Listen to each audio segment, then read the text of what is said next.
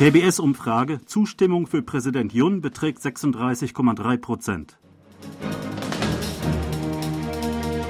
Gesamtzahl der Corona-Fälle in Südkorea übertrifft 30 Millionen.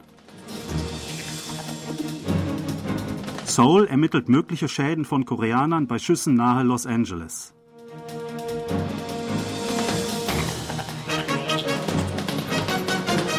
Laut einer Umfrage von KBS zum neuen Jahr bewertet über die Hälfte der Koreaner die Staatsführung von Präsident Jung Song-yeol negativ. In der Umfrage beurteilten 54,7 Prozent der Befragten die Arbeit von Präsident Yun als schlecht. Dagegen fanden 36,3 Prozent, dass er seine Arbeit gut mache. Ein Drittel der Befragten sprachen sogar von einer sehr schlechten Arbeit. Der Anteil der Befragten, die Juns Staatsführung schlecht fanden, sank verglichen mit zwei Monaten zuvor um 10,2 Prozentpunkte. Der Anteil der Befragten, die sich mit seiner Arbeit zufrieden gaben, stieg währenddessen um 6,2 Prozentpunkte. Als Grund für die positive Bewertung wurden unter anderem das harte Vorgehen gegen Nordkorea und das Anstreben der drei großen Reformen genannt. Die negative Bewertung wurde mit mangelnden Lösungen für die Wirtschaft und die Lebensgrundlagen der Bürger, dem Kommunikationsmangel und der unzureichenden Kooperation in der Politik begründet. Als Bereich, für den sich die Regierung dieses Jahr am stärksten einsetzen sollte, nannte mehr als die Hälfte die Wirtschaft. Hanguk Research befragte im Auftrag von KBS vom 16. bis 20. Januar landesweit 1000 Wählerinnen und Wähler. Das Konfidenzniveau wird mit 95 Prozent angegeben, die Fehlerquote mit plus minus 3,1 Prozentpunkten. Etwa die Hälfte der Bürger befürworten laut einer Umfrage von KBS die Änderung des Präsidialsystems zu einem System mit vierjähriger Amtszeit und Wiederwahlmöglichkeit. Der öffentlich-rechtliche Sender fragte in seiner Umfrage zum neuen Jahr nach der Meinung von Wählern über eine entsprechende Änderung des Präsidialsystems. 51,4 Prozent der Befragten antworteten, dass die Änderung zu einem System mit vierjähriger Amtszeit und Wiederwahlmöglichkeit besser sei. Dagegen bevorzugten 44,2 Prozent ein Festhalten an dem aktuellen System mit fünfjähriger Amtszeit und keiner Wiederwahlmöglichkeit. Hinsichtlich des Wahlkreissystems bevorzugten 58,5 Prozent das Fortbestehen des derzeitigen Systems, nachdem in jedem Wahlkreis nur ein Mandat vergeben wird. 30 Prozent befürworteten demgegenüber die Änderung zu einem System, nachdem in jedem Wahlkreis mindestens zwei Mandate vergeben werden. Hinsichtlich der von Präsident Yoon Song-yeol angestrebten Arbeitsreform meinten 48,7 Prozent, dass diese für die Lösung von falschen Praktiken und Problemen in der Arbeitswelt gedacht sei. 39 Prozent sprachen dagegen von einem einseitigen Schritt, mit dem die Arbeitswelt verfeindet und Konflikte entfacht würden. In Bezug auf die Rentenreform fanden 34,9 Prozent ein Festhalten an dem aktuellen System am realistischsten. 19,5 Prozent forderten ein Festhalten an der aktuellen Höhe der Rentenbeiträge bei einer Erhöhung der Rentenaltersgrenze. 16,6 Prozent sprachen sich für höhere Rentenbeiträge und eine höhere Rente aus. 10,7 Prozent für höhere Beiträge bei einer ähnlichen Rentenhöhe wie derzeit. Die kumulative Zahl der bestätigten Covid-19-Fälle in Südkorea hat die 30 Millionen Marke überschritten. Die Behörde für Krankheitskontrolle und Prävention KDCA teilte mit, dass mit Stand 0 Uhr am Montag 9227 Neuinfektionen bestätigt worden seien.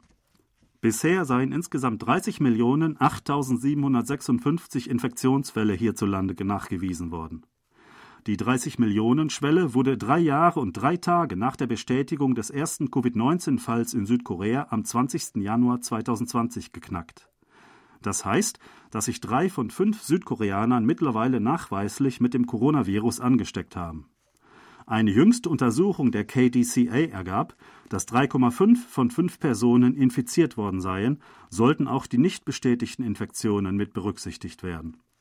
Laut dem Statistikportal Worldometer ist Südkorea das siebte Land in der Welt, in dem die Gesamtzahl der bestätigten Corona-Fälle 30 Millionen übertrifft. Die Gesamtzahl der Todesfälle im Zusammenhang mit dem Coronavirus liegt bei 33.235 in Südkorea.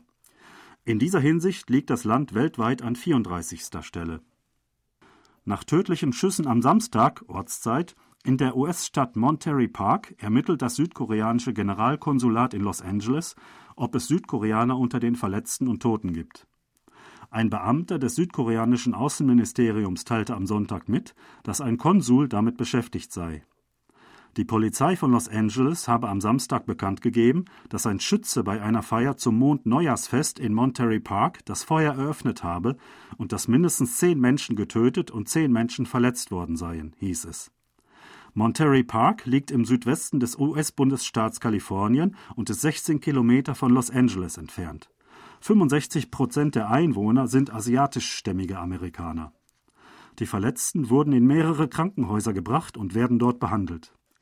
Die lokale Polizei gab die Identität der Opfer nicht bekannt. Die Polizei teilte unterdessen mit, dass der tatverdächtige 72-jährige asiatische Abstammung leblos aufgefunden worden sei.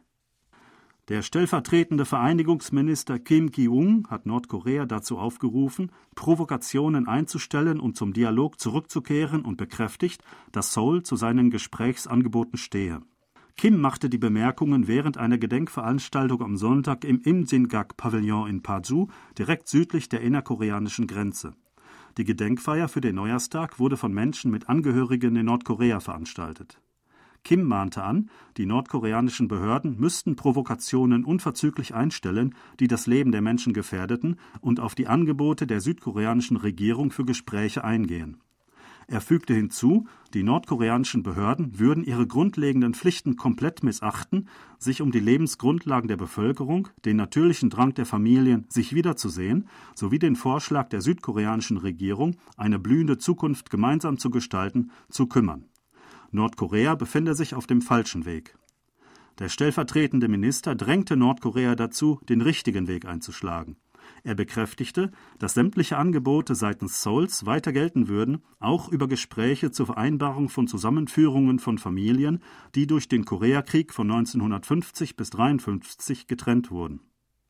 Kim versprach, dass die Tür zum Dialog geöffnet bleibe.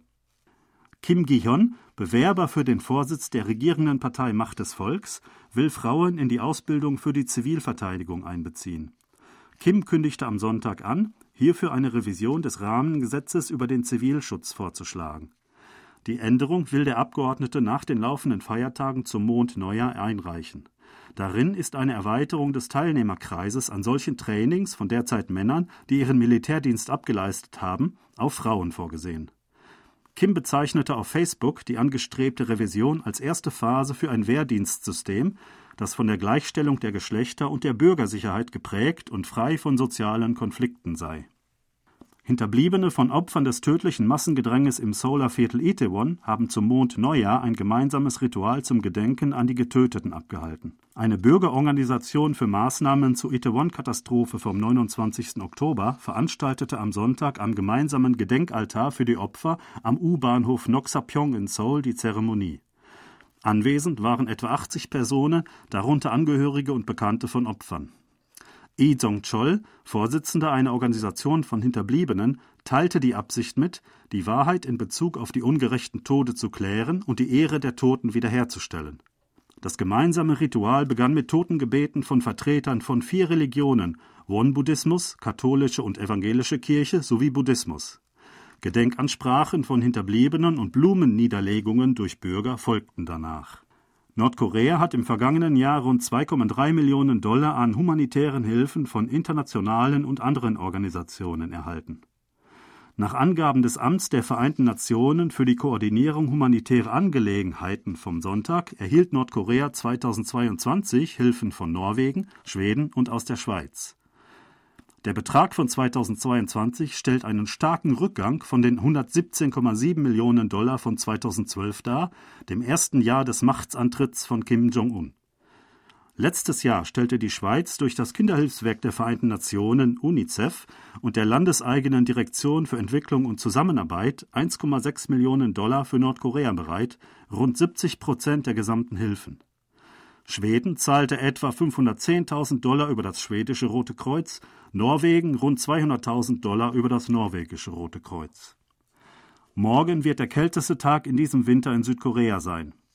Ab heute Nacht wird das Land von der größten Kältewelle im laufenden Winter heimgesucht.